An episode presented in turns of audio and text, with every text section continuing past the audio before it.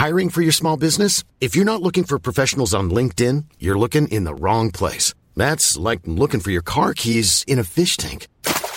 LinkedIn helps you hire professionals you can't find anywhere else, even those who aren't actively searching for a new job but might be open to the perfect role. In a given month, over 70% of LinkedIn users don't even visit other leading job sites. So start looking in the right place. With LinkedIn, you can hire professionals like a professional. Post your free job on linkedin.com slash people today. Burrow is a furniture company known for timeless design and thoughtful construction and free shipping. And that extends to their outdoor collection. Their outdoor furniture is built to withstand the elements, featuring rust-proof stainless steel hardware, weather-ready teak, and quick-dry foam cushions. For Memorial Day, get 15% off your Burrow purchase at burrow.com slash ACAST and up to 25% off outdoor. That's up to 25% off outdoor furniture at burrow.com slash ACAST. LMFM Sunday Sport. Your sport, your station. You're very welcome back to LMFM Sunday Sport. David Sheehan with you until 3 o'clock, the last LMFM Sunday Sport of 2020. In a little while, we'll be looking ahead to the All Ireland Ladies Final with Jenny Rispin. Uh, but before that, we're going to chat to a man who recently retired after a stellar career in the League of Ireland, which was topped off with a fifth FAI Cup winners medal to go with his five league medals and three League Cup wins. I am, of course, talking about Gary Rogers, and he joins me on the line now. Um, Gary, it's been a little over a week since you announced your retirement. Even though I know it's something that was in your mind for quite a while, was it a strange feeling to finally come out and and uh, let everybody know you're hanging up the gloves? Yeah, I suppose it is, David. I look, it, it, it's obviously something I've thought about. Um, it wasn't a rash decision. It's one of those things. Like I'm 39, and you know, it's time to move on as well. And I just felt that it was, um, it was a nice way to finish it off. I don't think I would have been as happy uh, if we had a lost a cup final, but I'm certainly, you know, I've no regrets about the decision I've made, um, and it's been, uh, I suppose, it's been an enjoyable week, putting the feet up and. Uh, I suppose reflecting and I've had some lovely messages and, and, and phone calls and stuff like that. Kind of people getting in touch with me over the last um, over the last week or so. So it's been really nice, you know. Yeah, I saw your your rival from uh, from Shamrock Rovers, Alan Mannus, had some nice things to say about you, and he was giving you great praise in terms of the standards you'd set over the years. Um, it must be nice to hear things like that from, from players like him, and indeed, as you said, the, the general kind of outpouring of, of goodwill you've had since you, you made the announcement. Yeah, I look, I've seen that from Alan, but he also texted me there as well. He sent me a lovely message yesterday. Had a message from Seamus Coleman the day before. So like, there's been there's been an awful lot of people got in touch with me over the last week or so. So it's it's been nice, you know, to kind of know that you're held in, in that regard. And it, has been, you know, it's been it's been uh, it's been lovely for me for the, you know, the the message of support and stuff that I've got over the last week. So then, look, it's just I suppose you know you put a lot into your career, and and it's nice to think that you know you, you made a bit of a difference. I was talking to James Rogers last week, who you'll know well, about about the season that Dundalk have had, and I was sort of saying to him that you know it, it wasn't the most successful season that Dundalk have had in recent years when you consider all the success you have had, but it's hard to think of a, of a more eventful one. What was it like to be in the middle of it with the Europa League and everything else that was going on? It's certainly been an eventful one. I don't know if I, if I remember one being as eventful. I think you know there's probably a book in it. I've actually been contacted about doing a book as well, so it has been a busy week. Um, yeah, look, it, it's been it's been a dramatic year with ups and downs all over the place on the field and off the field, and it's certainly been one to to, to remember. Um, like I know, I suppose the standards that have been set at the club um, over the last number of years um, you know, probably dictates it's not a successful year in terms of what we want to do. Like, we're, I suppose winning the league title is always the main goal, and we fell way short on that this year. But you know, I think you know it's a mark of the players that they were able to, I suppose, overcome such adversity this year and, and go and win a cup final against Shamrock Rovers, which is you know the, the top team in the country at the minute. Finishing off, as you said earlier on, with that cup win was was a great way to go out, and we've seen players over the years. Not too many get to go out on a high like that if you hadn't have won that final, would there be any way you would have maybe considered going on for another season, or was your mind 100% made up regardless? Um, it was 100% made up once I won the cup final. I knew I knew coming home um, after the game, I, I the Brian Gartland collared me in the dressing room before uh, after the game, and mm. he was wondering what was wrong with me. And I kind of said, "Look, it's my last one," and that he, it was kind of leading into the following week, you know. And he, he had suspected that uh, you know that that's the route I was going to go. So, but like I think winning the cup final put the ice on the cake. I wouldn't have been as, as satisfied to kind of call it a day on on, on a poor note. Like you know, we, we it would have been a very disappointing year with no no silverware. Obviously, the Europa League was great to qualify, but we didn't get the points that we wanted in that competition either. We've had uh, we had put in some great performances, but not no points on the board. So that like you know you still be disappointed with that. Although it is it's you know the pinnacle of your career to be playing in Europa League group stages. So was there a possibility you would have gone on for another year if you hadn't won, or was it uh, just it just would have been more difficult to announce yeah, you, were, you were finishing? Yeah, look, it would have been more difficult. I think you know to kind of finish off on, on a low note like that. Like I just think you know I was 100% made up. Like I was probably 95% sitting on the fence, and I, I really wanted to win the cup mm. uh, and to kind of finish off with, with some with some silverware because of because of the way we've been over the last number of years and how successful the club has been. Like it's been a you know it's been a brilliant period to be involved in the club and and the highs that we've had and the success and, and all the great players that have played at the club. Uh, and you know it, it's been it's been fantastic. It sounds like Brian Gartland maybe picked up on your on your mood a little bit in the dressing room after the game. Were you a little bit quiet or a little bit kind of um, pensive or thoughtful after the after the game in the dressing room that, that he kind of made that comment to you? Yeah, I was. Yeah, I was. I wouldn't have been like the, the, the mad celebration that you would see. And in fairness, the celebration that you would normally see after a cup final are a little bit more subdued when you don't have mm. fans in the stadiums and stuff like that. And it is, you know, it, it's probably a small bit more reflective than it would be, you know, the actual mayhem of, of really uh, like a uh, mad celebrations. But like it just. Um, yeah, look, I think the football has changed, and this year with the, obviously everything that's gone on and the pandemic, and you know, no football, uh, no fans in the stadium, which is huge loss to the game. I don't think people really appreciated what fans really bring to the table until you're without them. And look, we were lucky enough, I suppose, to play over Molde, and they, they had a uh, 600 fans in, and it, it, did make a bit of a difference. Although, like it wasn't the, the, the, same sort of atmosphere that you would be accustomed to in a cup final. And, and, like you know, we've all missed, you know, we've all missed something this year, and certainly football has has really lost out with the with the exclusion of fans from the games. What was Brian Gartland's reaction to you there when you when you told him you were finishing up? Had any of the players got any inkling that you were you were going to retire? I, I kind of mentioned it a few times throughout the uh, like you know in, in the run in that you know that it may be my last sort of thing and just kind of floating it and, seeing what the reaction would be. But like he, he knew he, he actually he would have had a fair idea, I suppose, you know, from then on that I was, you know, seriously uh, considering it, you know. And um, look, it was one of those things. I met my wife after the game um, in in the, the after the Arsenal game. We we booked a hotel to kind of have dinner afterwards because I was kind of going to say like I I didn't tell the lads until afterwards. I went, we went met the, the rest of the team afterwards, and and I told them then that I was that I was definitely retiring and and stuff like that. So I met her to have a chat with her to make sure I was doing the right thing, and because like in fairness to Linda, she's been through with with me throughout my whole career and been brilliant support to me. So I just felt it was right that we had a, a good discussion about it. Um, because I texted her on the way to the game and said this is definitely my last game, you know. And she was only checking into the hotel and was, didn't even had a chance to respond to me. So it was um, look, I just felt it was the right decision um, at the right time for me uh, and my family. So it was um, although it's difficult to make it, it's still it's still certainly the right one to do. Did Linda try and talk you around to give it another year? Was she happy enough with your decision? No, she's delighted. To be fair, she's probably had more sacrifices than me when it comes to, uh, you know, everything that goes with football and, and training the weekends and mornings and there's no such thing as bank holidays and all the rest. So mm. um, it, it's huge sacrifices on your family around you uh, not just the, what you, you sacrifice yourself in terms of the commitment that you give but like you know there is people that support you that pay pay the price as well. And a lot, look they're obviously happy to do that because they're your your family and that but it is it is difficult I suppose over over the last 20 years. Um, I, I, I couldn't tell you the amount of weddings and family functions that we missed along the way. So, like, she's been terrific support to me. When you look back on your career, we mentioned at the top there all the, the honours you've won. Is there one day that stands out uh, above all the others? Um, I suppose when we last that recently over the last week or so, it's hard to it's hard to say because we've been fortunate that we've had great moments and you know, you think of the, the Bate Borisov game is probably the game that probably defines the Dundalk era really because of that, you know, getting into the group stage for the first time. But like there's obviously, you know, games where you've had real personal highs, like, you know, the Riga penalty shoot or the penalty shootout this year in, in Sheriff and, and they were personally very satisfying because you know, we lost cup finals on, on penalty shootouts, uh, and, and that kind of eats away at you. And it was good to kind of get um, a couple of wins in the Europa League and Champions League. Um, off the back of penalty shootouts, but like I think the Bate game is the one game that that that really stands out. And I think you know any player that was involved that day or at the club, and even supporters will remember that as as being probably the pinnacle. Even though the the, the game the following week is really a bigger game because you're playing you're playing. Um, to get into the Champions League group stages, but that game and the manner in which we won was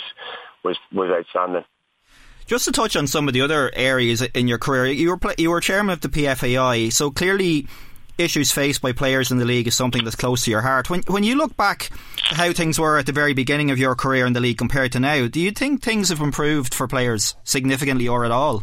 Um, it, it's hard to gauge. There obviously are there are major improvements in terms of you know the way the clubs and the licensing system that's been put into place, and you know you don't see the time, the days where players now go without wages. Now, there's obviously I suppose, difficulties in terms of uh, the length of contracts that go and they vary from club to club and you've got amateur, semi-professional and you've got professional, but then you've got professional clubs who give 40-week contracts and 42 and some clubs that don't pay for pre-season and some clubs that do. So there's huge disparities between, you know, the, the, the contractual situation and that is a major difficulty for players. And, and, you know, you look at probably Sean Gannon and Sean Hoare and they've got great security now from Shamrock Rovers, although we'll be going to see them leave Dundalk and I'm sure eh, I know it was a difficult decision for them themselves to go, but the security that they will get from a three-year contract on 52 weeks is massive, and in our league, uh, sadly, it's you know it's not all that that common, and and that's probably the one major area that people don't see, you know, the difficulties for, for players, you know, and families and, and stuff like that, But it is, it's a tough league to kind of, you know, to get by on as well. And look, although you know, at Dundalk and Shamrock you're looking at the top clubs, and and you know, but you have to earn your right to get to them top clubs as well. So it's not it's it's not the easiest, um, I suppose, living if you like. Yeah, absolutely. And I just wanted to touch on, on the way things are at Dundalk at the moment because your time at the club predated the Peak Six era, so you would have seen it firsthand how that kind of changed. Is Dundalk FC a very different place now than it was before Peak Six took over?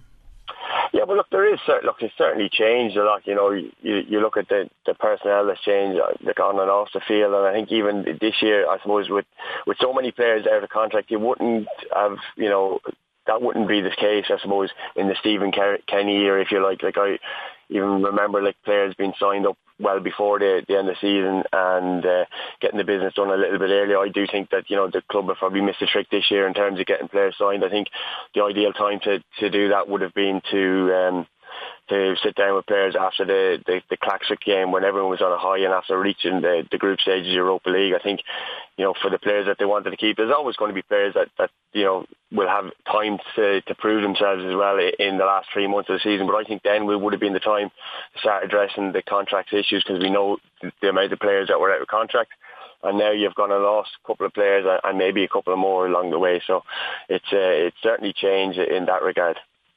Would you have spoken to anybody in, in a position of authority? I mean, obviously you're a player whose reputation um, is kind of unrivaled almost in the dock. You're there so long. Would you have expressed any concerns to anybody in, in kind of in power at the club that, that things needed to be gotten a hold of quick? Because this contract situation has been rumbling on the whole season. No, this isn't a surprise to anybody that players are now leaving, especially the likes of Sean Gannon. And we saw Vinny Perth during the week talking about how it breaks his heart to see Sean Gannon in a Rover shirt, Sean Hoare, as he mentioned as well. So would you have spoken to anybody in a position of authority at the club to maybe let them know that they need to get their skates on on that?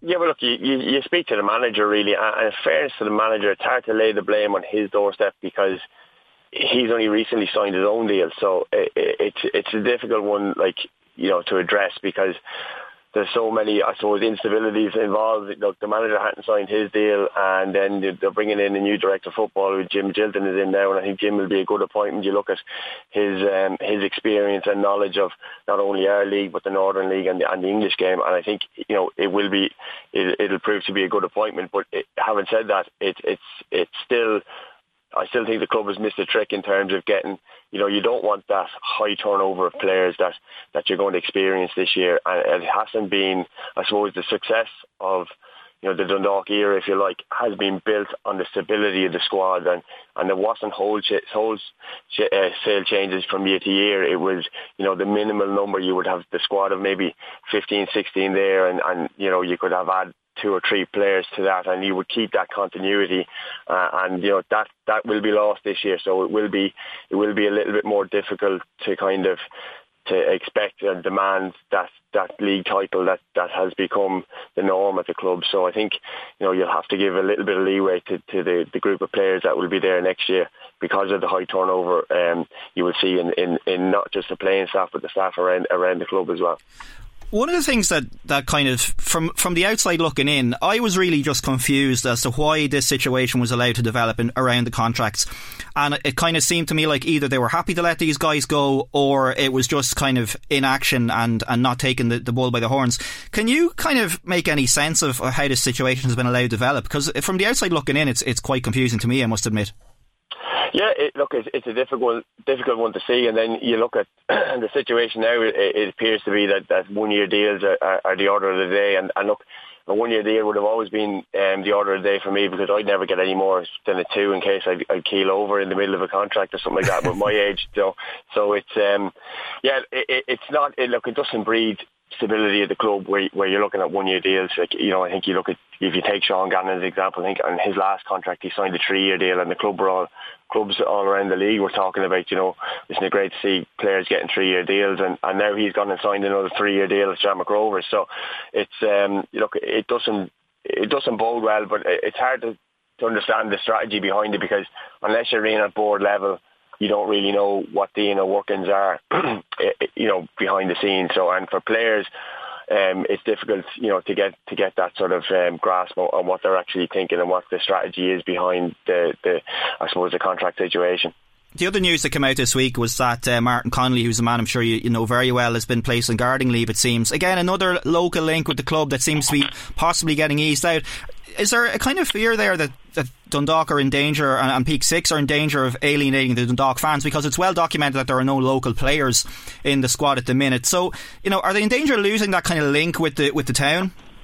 You know, I think it's key it's key that you're able to rebuild that link. I know it's probably unfair. Like like Martin, obviously he's done tremendous work there and has been there throughout. Um, you know, from when I from when I signed at the club, and he has you know great experience and knowledge, and he's on the FAI council as well. So it'll be interesting to see what happens in that over the next over the next month or so. Um, but you know, you do need to tap into into the community. Dundalk is a community club. Um, like it, it's one of those. It's like Sligo Rovers. Like Sligo Rovers is Sligo Rovers first, and Dundalk is the exact same. The kids in Dundalk wear the Dundalk jerseys first and foremost. Like they might support Liverpool or Man United or whoever else. It's it's a Dundalk first uh, approach certainly, and um, you would like to see you know, stronger links between the community and the club, and obviously Martin being being part of part of that. You know, there was obviously strong links there, but like there is good people around Dundalk, so it'll be interesting to see who else comes into into the into the fold and what you know um, new bodies and new faces come into the club. And you would like to see that they, they would be they would be local and, uh, and you know and have you know Dundalk at heart as well. Just one final uh, point on this then. If you had any advice to, to give to the Peak Six guys, I'm sure they, they may well listen back to this. Is there any kind of one bit of advice you, you would give to the owners in terms of how to kind of you know make the best of the club in the coming years?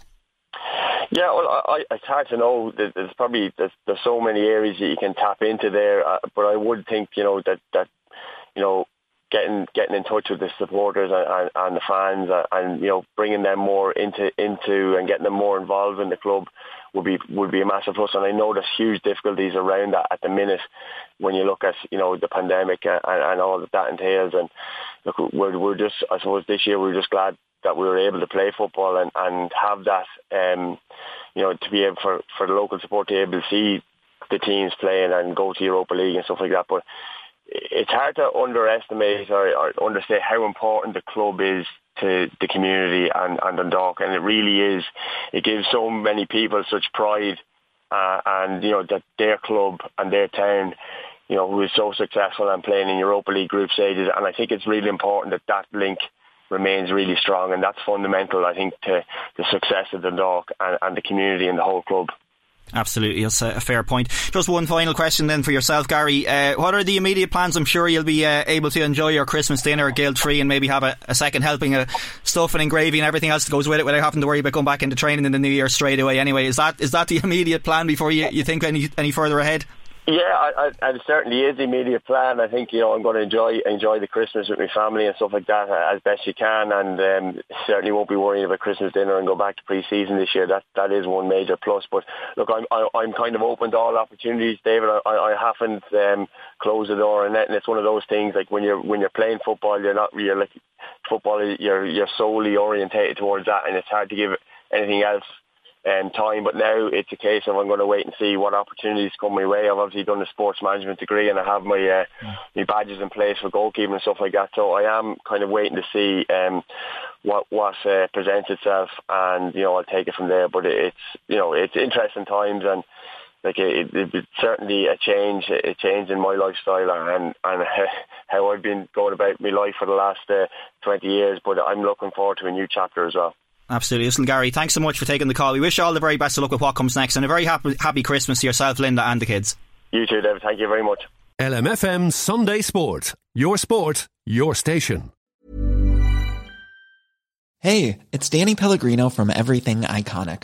Ready to upgrade your style game without blowing your budget? Check out Quince. They've got all the good stuff shirts and polos, activewear, and fine leather goods all at 50 to 80% less than other high-end brands. And the best part?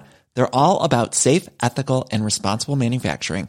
Get that luxury vibe without the luxury price tag. Hit up quince.com slash upgrade for free shipping and 365 day returns on your next order. That's quince.com slash upgrade.